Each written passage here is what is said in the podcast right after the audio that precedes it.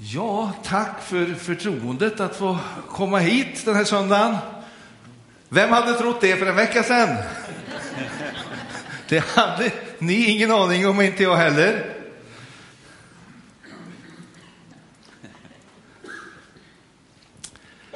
Eh, och när man åker till Pingstkyrkan för att ha predikat tänker man ju så här att det är bäst att man håller sig till, till söndagens text. Eh, så, så det tänkte jag att jag skulle göra idag. För... Håll dig till ordet bara. Ja, eh, för det är ju, det är ju sexagesima idag, det har ni koll på va? Margareta vet att det är sexagesima idag. Och det är redan andra predikan idag. Det vill till att vara uppe med tuppen för att hinna med. Eh, men innan vi går in i texten så låt oss be tillsammans. Herre, vi tackar dig för att vi får samlas i ditt namn. Tack att du är mitt ibland oss och att du vill tala till oss den här förmiddagen. Tala till oss genom ditt ord. Var med mig Herre när jag ska försöka att utlägga det. Kom med din ande rör vid våra hjärtan. I Jesu Kristi namn vi ber. Amen. Johannes evangelium kapitel 6, vers 60 till 69.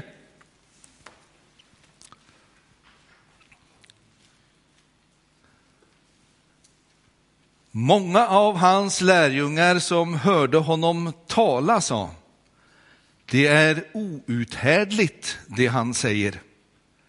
Vem står ut med att höra på honom? Jesus, som genast förstod att lärjungarna förargade sig över hans ord, sa till dem, får det här er att vackla? Hur blir det då om ni får se Människosonen stiga upp dit där han var förut? Det är anden som ger liv, köttet är till ingen hjälp. Det ord jag har talat till er är ande och liv, men det är några av er som inte tror. Jesus visste ju, visste ju från början vilka som inte trodde och vem som skulle förråda honom. Och han fortsatte, det var därför jag sa er att ingen kan komma till mig om han inte får det som gåva av Fadern. Då drog sig många av hans lärjungar tillbaka och ville inte längre följa honom. Jesus sa till de tolv, inte vill väl ni också gå er väg? Simon Petrus svarade, Herre, till vem skulle vi gå? Du har det eviga livets ord och vi tror och förstår att du är Guds helige. När vi kommer in i texten så har Jesus en period bakom sig då han varit bejublad talare och undergörare. Folk kom från när och fjärran för att se och höra. Strax innan dagens text så har folkmassan varit med om ett överväldigande bespisningsunder. Vi kan läsa om 5000 män som äter sig mätta. Och vi kan nog räkna med att det även fanns flera tusen kvinnor och barn som också fick vad de behövde. Allt av fem kornbröd och två fiskar som Jesus välsignade. Och när Jesus och lärjungarna drar vidare så kommer den här folkmassan ikapp dem. Och Jesus uttalar sig om varför de följer honom. Folket vill ha fler sensationella mirakler. Och de har inte förstått vad brödundret pekar på, nämligen att Jesus är Guds bröd till mänskligheten. Guds bröd som ger varje människa som tror och tar emot och äter del av Guds eget liv. Jesus ger en mättnad i livet som bara kan komma från Gud. Den som äter mitt kött och dricker mitt blod har evigt liv och jag ska låta honom uppstå på den sista dagen. Säger han strax innan texten vi läste. Och det är nu som så många av dem så också var hans lärjungar slår bakut. Vad är det här för galenskap? Vad är det han pratar om?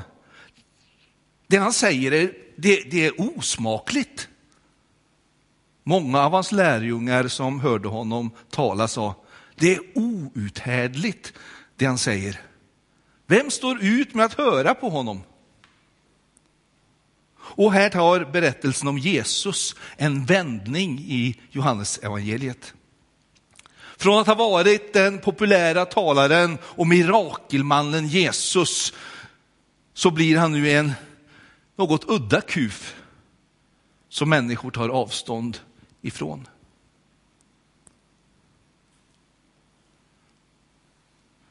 Men i predikotexten så har vi ju också Petrus välkända ord, Herre, till vem skulle vi gå? Du har det eviga livets ord och vi tror och förstår att du är Guds helige.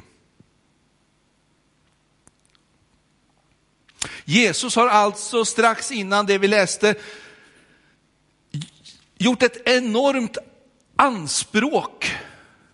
Han är det levande brödet, en gåva från Gud. Han är ett bröd man inte kan baka själv.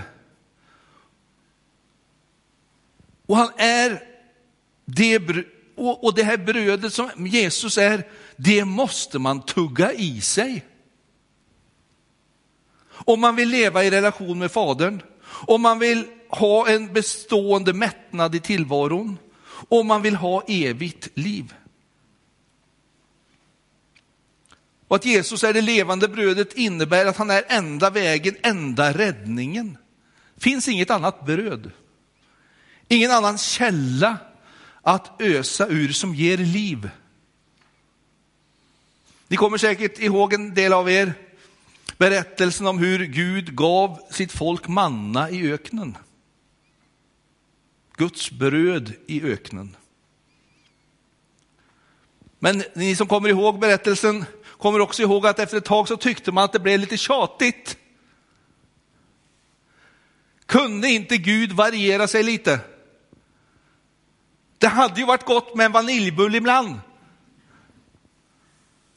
Men sanningen är den att Guds bröd inte alltid smakar gott. Men det är gott. Det är det enda bröd som ger liv.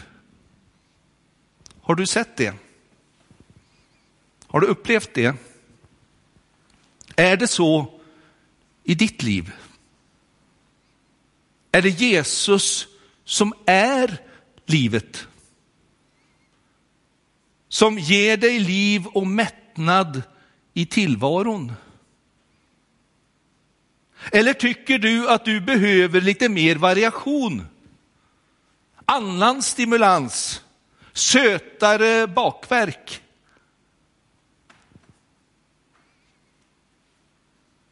Nöjer du dig med smulor av Guds bröd en söndag då och då? Medan du under övrig tid fyller dig med allt det där goda som tillvaron har att erbjuda. Ibland anar jag att för en del kristna så är söndagens gudstjänst en parentes.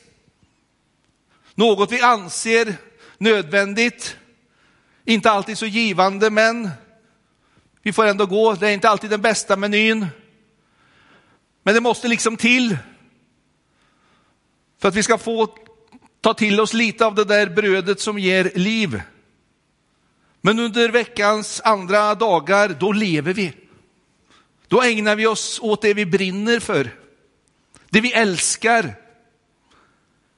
det som vi tycker ger våra liv mening och innehåll. När Jesus säger att han är det levande brödet som kommit ner från himlen så vill han förmedla att allt vi är, allt vi gör får liv genom honom. Arbetstiden, arbetslivet, fritiden, våra sociala relationer, allt får liv i Kristus.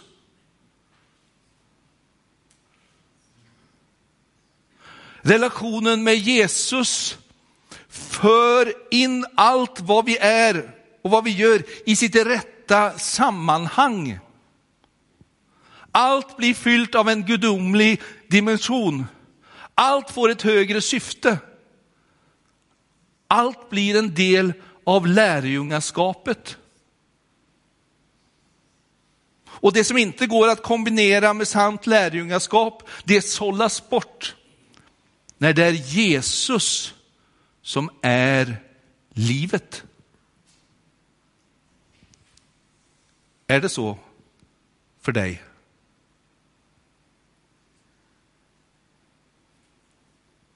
Tugga i er det här brödet, säger Jesus. Ät mitt kött och drick mitt blod. Och det är då vi får den enorma reaktionen som vi ser i texten. Det här är motbjudande. Och så vänder människor Jesus ryggen. Vi som lyssnar nu 2000 år senare förstår att det handlar ju inte om kannibalism, som kanske en del av de första lyssnarna faktiskt trodde. Det är inte motbjudande på samma sätt nu som då. Men tilltalar det oss?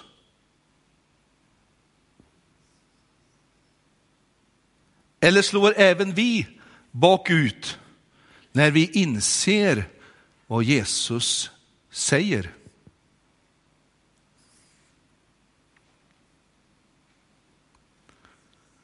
Kommer ni ihåg eh, reklamen från Vasa knäckebröd? Du blir vad du äter. Och det är precis det som Jesus vill förmedla. Du blir vad du äter. I en nära relation till honom får vi del av Guds eget liv. Jesus kommer in i oss. Vi fylls av Gud själv genom hans ande.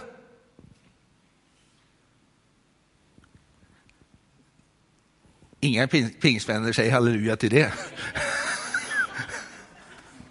Jo, en del säger halleluja, säger de. Seger över ondskan. Guds kraft i vardagen, under och tecken. Jag vill ha hela paketet. Ja, men det är bara en del av att bli ett med Kristus. Du blir vad du äter. Ja, du blir ju kanske inte knäckebröd oavsett hur många paket Vasa husman du trycker i dig. Men när du börjar äta Kristus, då blir du en kristen. Vilket betyder en liten Kristus. Verkar det bra? Ja, svara inte omedelbart. Svara inte omedelbart. Tänk efter. Vill du vara en liten Kristus?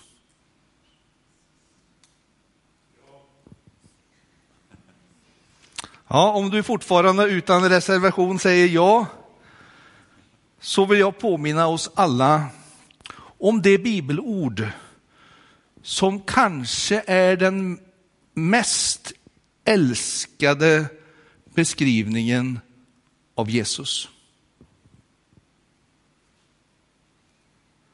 Jag läser från profeten Jesaja. Som en späd planta växte han upp inför oss, som ett rotskott ur torr mark.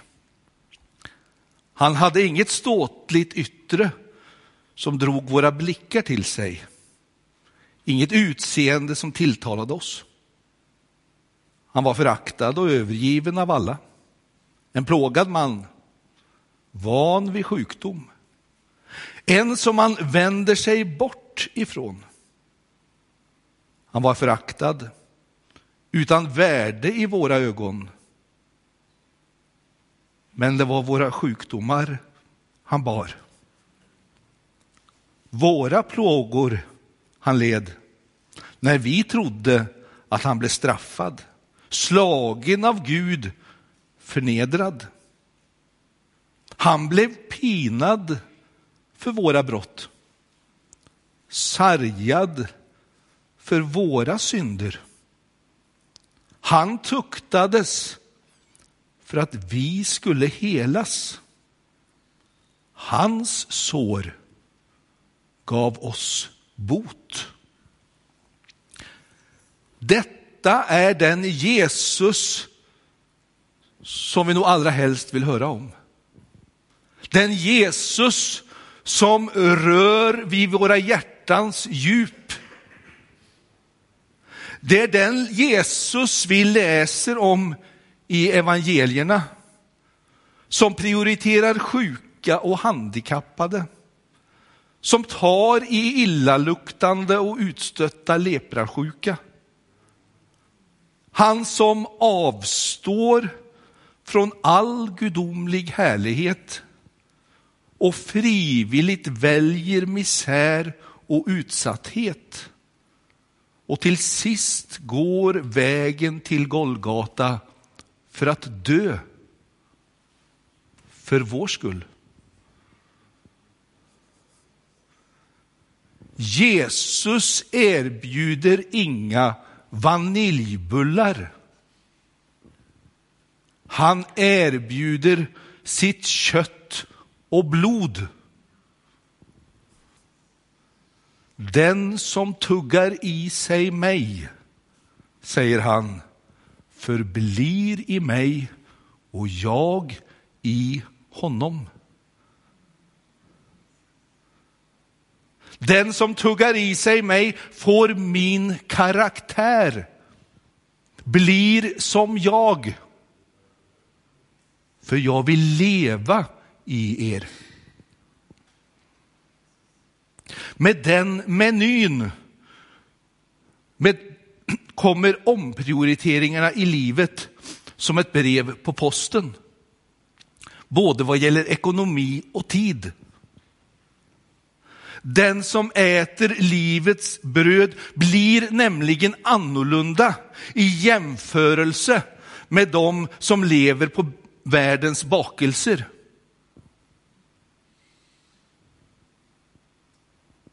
Vill du det?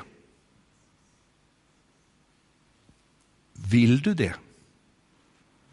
Har du sett att det är detta som Jesus bjuder in dig till? Eller, eller blir du också upprörd när du hör att Jesus kallar dig till ett annat liv än det du kanske just nu lever. Ett annat liv än det bekväma. Ett liv där andra människor och deras behov kommer i första rummet. Ett liv där du och jag som efterföljare av Kristus låter våra egna sår bli till läkedom för andra.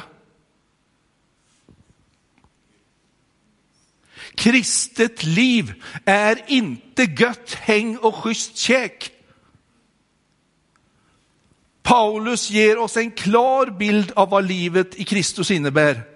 Han skriver, jag vill lära känna Kristus och kraften från hans uppståndelse och dela hans lidanden genom att bli lik honom i en död som hans. Kanske kan jag då nå fram till uppståndelsen från de döda. Uppståndelsens kraft är ett resultat av en vandring tillsammans med Kristus, där jag delar hans lidande, där jag avstår, där jag böjer mig ner och blir en tjänare.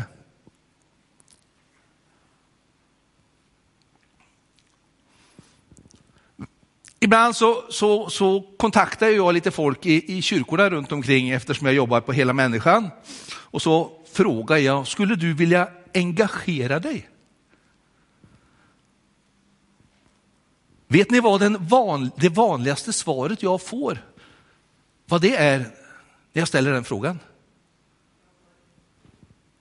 Ja, om det, om det vore så bra att svaret hade varit jag har inte tid.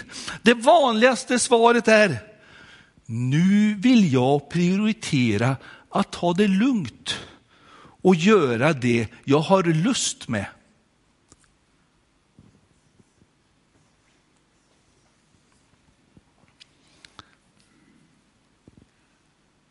Jesus satte som sin första prioritering att rädda världen.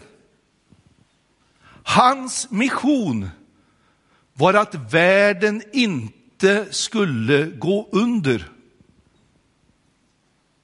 Jesus fick smita ifrån då och då för att överhuvudtaget få lite lugn och ro. Och fast världen står i brand hör jag ständigt kristna säga att de vill prioritera att ta det lugnt och göra det man har lust med. Är det efterföljelse? Jag förstår om erbjudandet att tugga i sig Jesus inte är särskilt välkommet i våra fromma sammanhang. Där vi gärna tackar Gud för seger och kraft och ett underbart liv. Men där livets bröd inte ger den smakupplevelse som vi söker. Då drog sig många av hans lärjungar tillbaka och ville inte längre följa honom. Jesus sa till de tolv, inte vill väl ni också ge er, gå er väg? Simon Petrus svarade, Herre, till vem skulle vi gå? Du har det eviga livets ord och vi tror och förstår att du är Guds helige. Jag hör från den ena kyrkan efter den andra hur människor försvinner ut i periferin. Ibland nästan hela generationer. Man vill inte prioritera kyrkan längre. Man vill inte avstå någonting. Man vill inte tugga i sig Jesus för det vänder upp och ner på allt. Det äventyrar det bekväma och sköna livet. Och så glider man iväg. Bort från den kristna gemenskapen. Och därför så har jag en fråga till oss alla den här förmiddagen. Inte vill väl ni också gå er väg? Jesus säger det med sorg och förtvivlan i rösten. När Gud blir människa och erbjuder världen sitt liv vänder de stora skarorna på klacken och går. Även hans lärjungar läste vi. Nej tack, den menyn vill vi inte ha. Inte vill väl ni också ge er iväg? Simon Petrus svarade, Herre till vem skulle vi gå? Du har det eviga livets ord och vi tror och förstår att du är Guds helige. Petrus respons är diametralt annorlunda de övrigas. De som vänder på klacken. Om vi inte stannar hos dig, vart skulle vi då gå? Det finns ju inget alternativ. Du har det eviga livets ord och du är Guds helige. Människan är skapad att leva i Guds gemenskap. Det är den gemenskapen vi blir vad vi är tänkt att vara. Vi är skapade för att leva i gemenskap, skapade att leva våra liv för andra. Alla vägar bort från Jesus perverterar oss och gör oss omänskliga. Men Gud har sänt sitt levande ord in i världen så att vi kan lära känna Kristus. Känna, det är ju Bibelns mest intima ord för gemenskap. Det vet ni. Mm. Det står ju i den gamla bibelöversättningen 1917 eh, att eh, mannen kände sin hustru Eva. Och, vi som läser, vi, vi, förstår ju att det inte handlar om att de blev bekanta med varandra, för, för efteråt så står det att, att, att Eva blev med barn.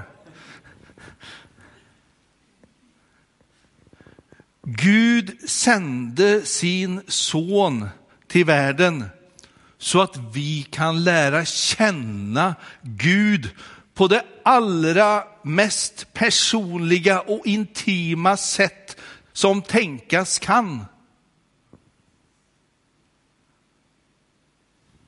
Det finns ett bröd att äta.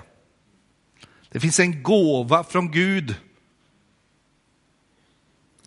Vill vi ta emot den? Eller tackar du nej när du inser att den inte smakar precis som du hade förväntat dig? Det finns bara en som kan upprätta oss. Det finns bara en som kan göra oss sant mänskliga. Det finns bara en som kan ge oss ett verkligt syfte och en riktning med våra liv. Det finns bara en som både är vårt mål och ger oss mål med tillvaron. Det finns inga alternativ, säger Petrus. Och hans svar är nästan som ett eko av psalm 73. Men nu är jag alltid hos dig. Du håller mig vid handen. Du leder mig efter din vilja. Du för mig på härlighetens väg. Äger jag dig i himlen önskar jag ingenting på jorden. Min kropp och mitt mod må svika, men jag har Gud. Han är min klippa för evigt.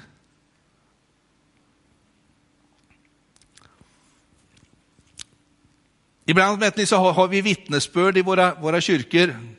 Det är lite tunnsått nu för tiden, men det, det händer väl kanske fortfarande.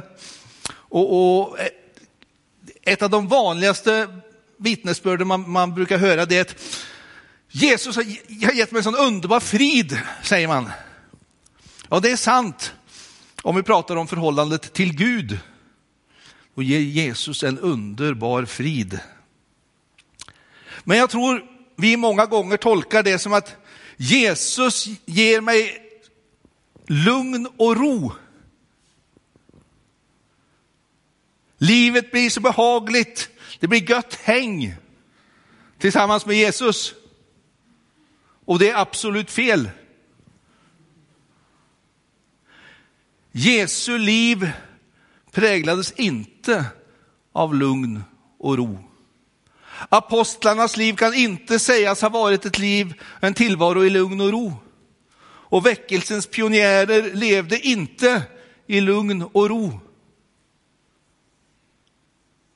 Att tugga i sig Jesus leder inte till bekvämlighet.